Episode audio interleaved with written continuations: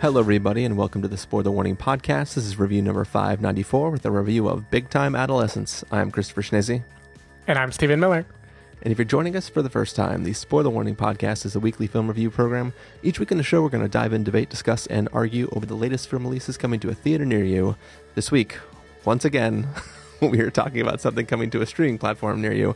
Um, but this is the latest film that uh, just came out on Hulu that can be streamed now. It's called Big Time Adolescence. Um, so, Stephen, my question for you in this episode is did you when you when you were growing up was there anybody that you knew that hung out with like weird older kids? Um, and did you envy them or did you think that was super fucking weird?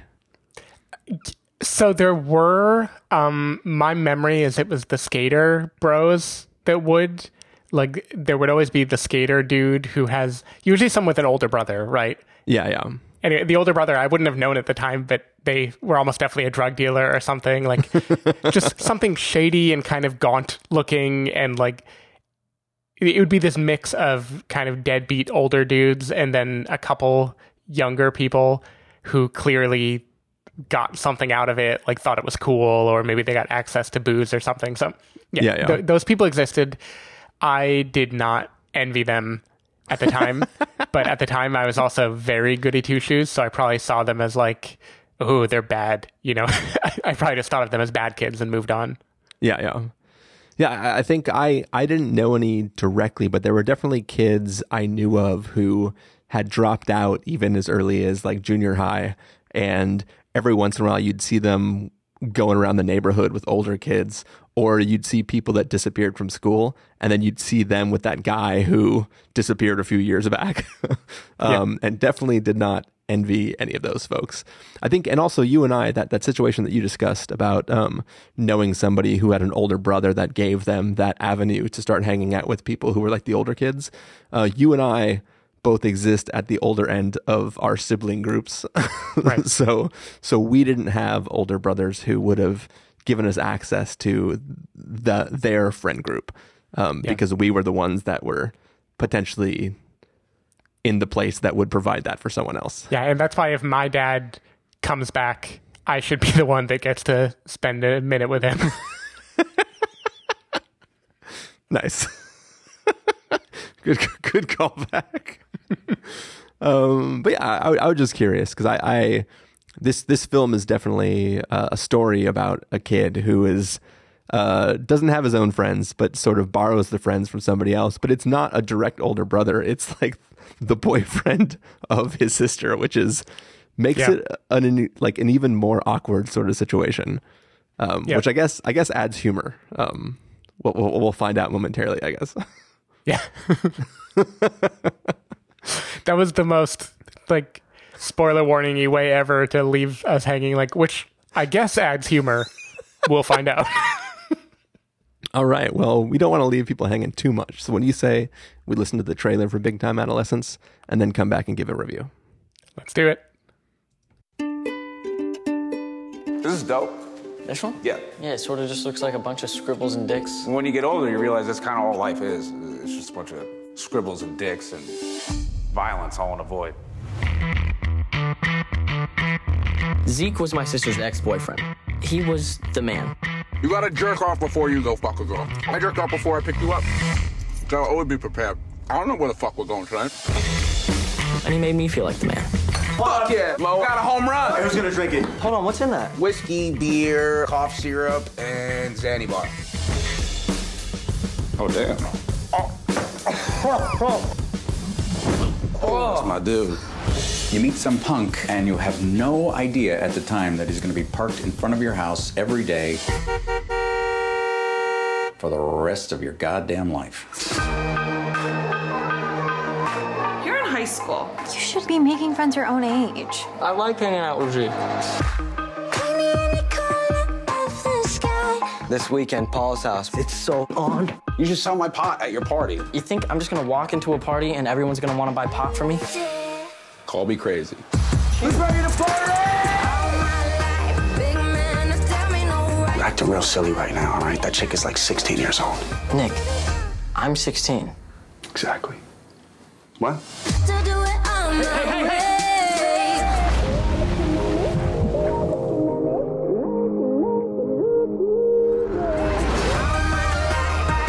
Kids are supposed to make mistakes. That's what the whole point of being a kid is. Yo, I think it's time. What the?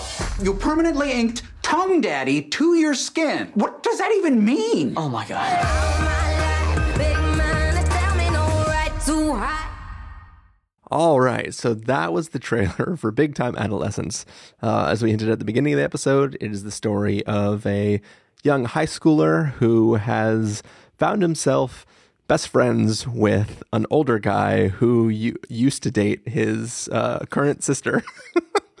and uh, you know this guy is sort of a slacker doesn't do a lot kind of par- likes to party drink do drugs. And uh, this boy the, the young kid who is hanging out with him um, you know has to go through a, a, nice fun little coming of age arc as he tries to learn um, what's important in life? I don't know stephen miller or should i say tongue daddy yes What- tongue son what did you think of big time adolescence I low key kind of loved this movie, I think. um, it it took me by surprise because I am not a Pete Davidson fan that I know of. Like I, I there, there's nothing about the idea of a quote Pete Davidson comedy that hooked me. I was willing to watch it because you said it had come out on streaming, and what am I going to do? You know, I've got nowhere else to go. yeah so Might so, as well watch so it. for for a little more context this was i think supposed to debut like a week or so after it did and then hulu bumped it forward when everybody went into lockdown and was like oh shit let's just push this out now and hopefully we can get on board with everybody who's trying to stream shit right now um, Yeah. so that was part of the reason why we did it is because it was something that was released early specifically because of um, the state of the world and uh, Yeah, and, and I assume I assume because it was a Hulu movie, it was always going to stream simultaneously, or do you know if it had a theatrical plan? i do not know Okay, yeah. The- anyway, I, I was not that thrilled about the idea of seeing it, um, but the moment it started, like by the time the opening credits or whatever come up, I knew I was just in to whatever this movie is doing. Um, I just think I've been trying to put my finger on what it is because obviously this is a kind of minor film in the sense that it, it isn't swinging for any fences. You know, there's no real grand arc or anything. It's just kind of a film about growing up, coming of age. You know, we've seen that a million times, but this is done through the lens of the kind of fucked up older kid. And you, I, I made a joke about Onward before. Sorry, spoilers for Onward. If now that I tell the audience that that's what the joke was about, um, but I think this actually pairs kind of great with Onward, where it's the idea of the the older fuck up who has tender feelings and in their own perhaps misguided way is trying to bestow what they know and what they understand on a younger person and the younger person slowly deciding that they're too good for them but then also appreciating that it- it- it's interesting. I, I thought there was something there. Um, i think what i really like about this is it just it seems to get the way high schoolers talk so so right to me. Um, I feel like every character in this movie, every interaction, especially Griffin Gluck, uh, the main actor from American Vandal, uh, who plays Monroe, and uh, Sophie, played by Oona Laurence, who is I had seen her in like Pete's Dragon and a few other things. I think uh, their dynamic is perfect to me. It, it is just so well done in the kind of awkward, semi-ironic, semi-joking way that young people would talk to each other. Um, I also just really like that it it deals with alcohol and drug use in a way where it walks this line where it is not super bad. It's not like, whoa, look at the wacky antics, look at the crazy mega party these kids are going to. But it also isn't full on cautionary tale either. It's just very like low key and realistic, I feel like, in the like American Vandal, actually, it it like it, it seems to just be right about the way that people who are this age hang out with each other, and in particular how the deadbeats would talk to each other. And yeah, I just thought it it was Pete Davidson is always like charming and funny, like in that he is a total fuck up, but he's also really likable. There's a great scene toward the end of this movie where he learns something that Monroe did, and his response within two seconds is just so great. He's just like, "Good for you, man!" Like, like there's just something about this guy. He is the guy that would like date your older sister and break up with her, but still hang out with like the kid six years younger because he's got nothing better to do. Like, I, it just felt so specific. And yeah, I don't know. I, against all odds, I really, really enjoyed uh, Big Time Adolescence. Call me the tongue daddy. I already called you the tongue daddy, Stephen. Um, but yeah, I, I, I found this film surprisingly charming as well. Nice. um, I, I think it is kind of funny. Like you're talking about, like right from the beginning. Um, I, I, do the opening credits appear right after he gets in the car after they break up? I think so. Yeah. Because it is kind of a funny situation where he's like, "Where are you going?" He's like, "Your sister dumped me. I got to go." And he's like, "Can I come with you?" And he's like, "Sure." and they just go on, and then it like Yeah. slowly transitions into them in current day from like when he was a really really young kid.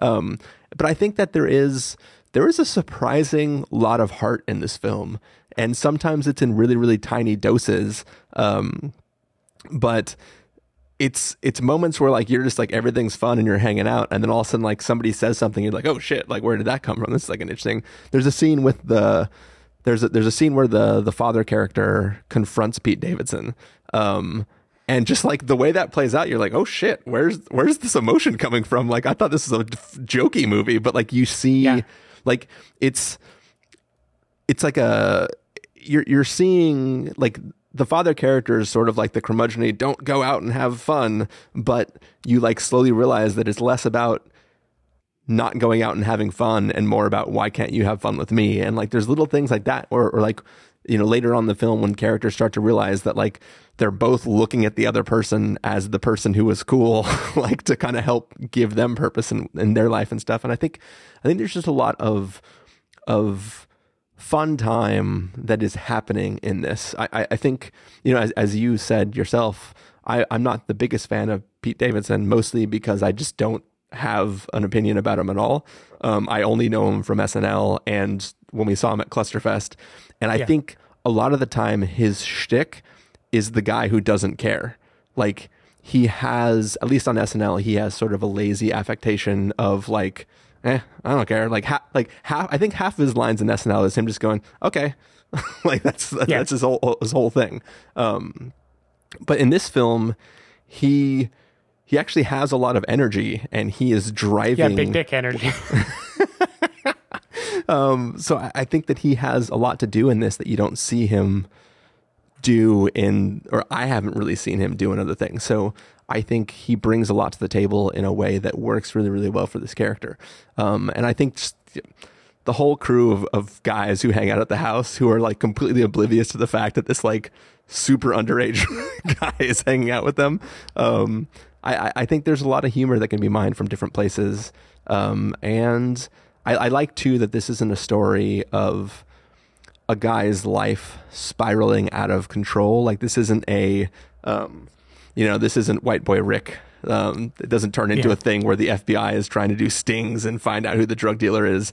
It's just simple stakes that aren't really that bad, but um, are just kind of like, yeah, that seems plausible that they could get in trouble in this way. And I, yeah, I, I, I think I, I was surprised by how often I just had a smile on my face, not because of the jokes, but because of just the the overall tone and charm that this film brought.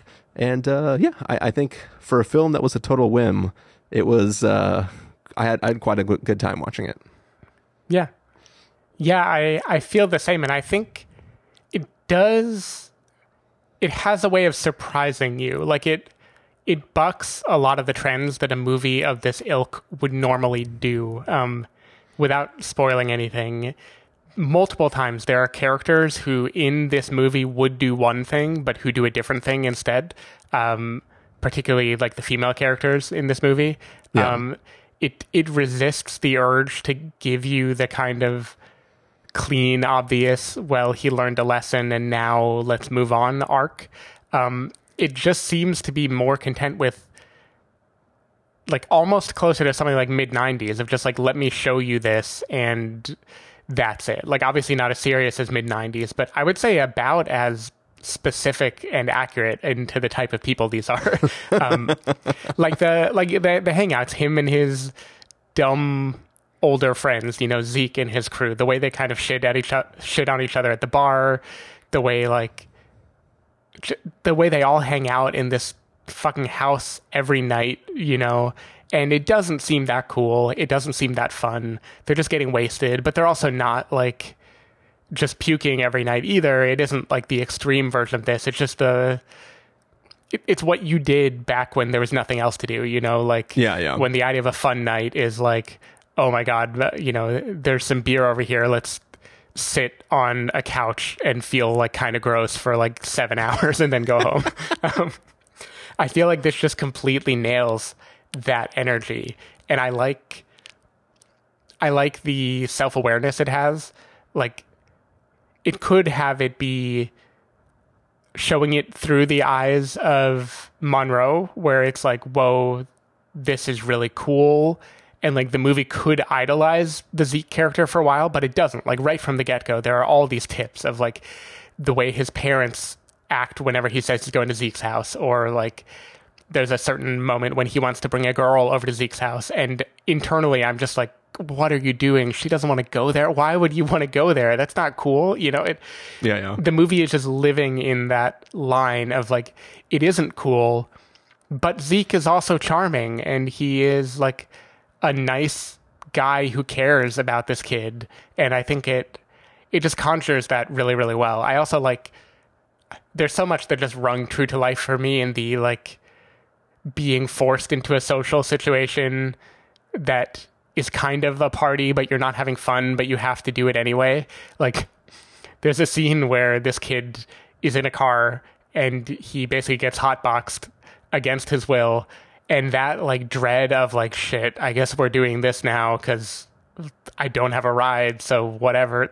That just felt so perfectly accurate to me Yeah. of, like, the things that would sound cool and when other people hear it like they would think it was an edgy move but it's really just kind of like lame.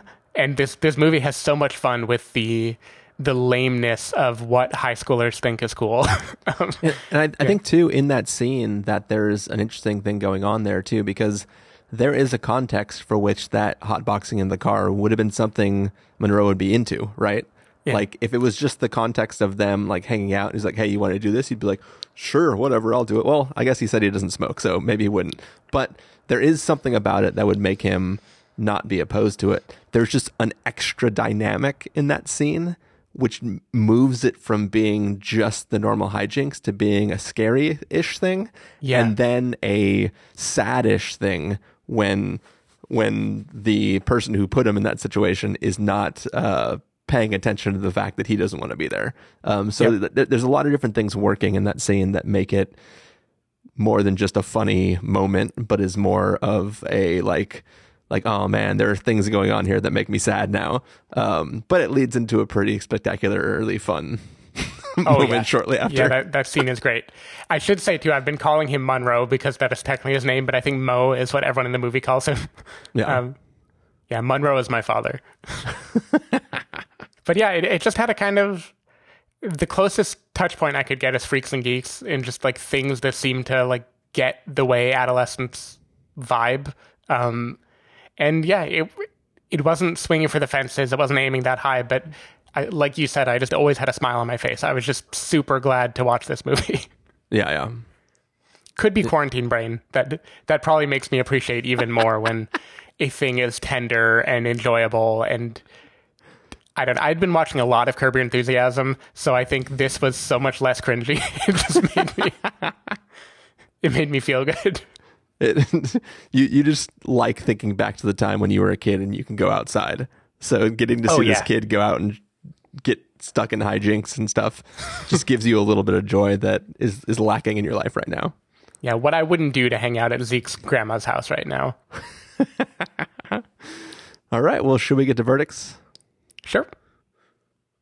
All right, uh, Stephen Miller. If you're going to give this a must see, recommend with a caveat, wait for rental, pass with a caveat, or a must avoid, what would you give it?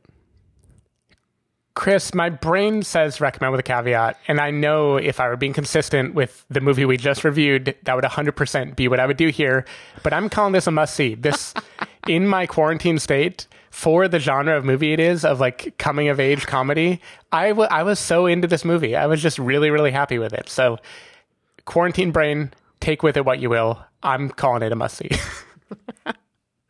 Um, well, I'm gonna let you keep your quarantine brain and give it a must see. I'm gonna get recommended the caveat. It is sort of it. It is it is the genre equivalent of the way back. I think it is a film that it's it's on in theory a conventional comedy, um, but it does sort of do its own thing and isn't completely beholden to some of the tropes of other similar things. So it gets it gets like you know the good old time. Like I, I, w- I was surprised by how much I enjoyed it, um, but I'm not quite ready to elevate it to a must see. I'll give it a recommend with a caveat. Like I- I'm pretty sure on Letterboxd yesterday I gave it 3.5. So again, I'm I'm going with my heart here. You you can you can must see a, a 3.5 film. Yeah, you're right. Thank you. Thank you. All right. Uh, well, that is our review of Big Time Adolescence. Um, um, Stephen Miller. If people want to find you throughout the week, where can they do that? Uh, people can find me at twitter.com slash sdavidmiller or sdavidmiller.com. People can find me at ChristopherInRealLife.com or Twitter.com slash ChristopherIRL. You can find the podcast over at TheSpoilerWarning.com where you can get a bunch of the back episodes of the show.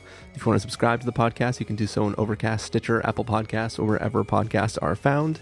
Um, if you want to know when the episodes go live, you can follow us at twitter.com slash spoiler warning, facebook.com slash the spoiler warning, or instagram.com slash the spoiler warning.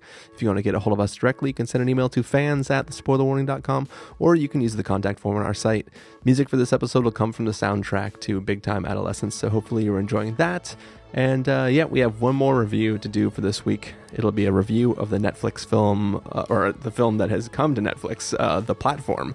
Um, so get ready for that. We will be back in just a moment.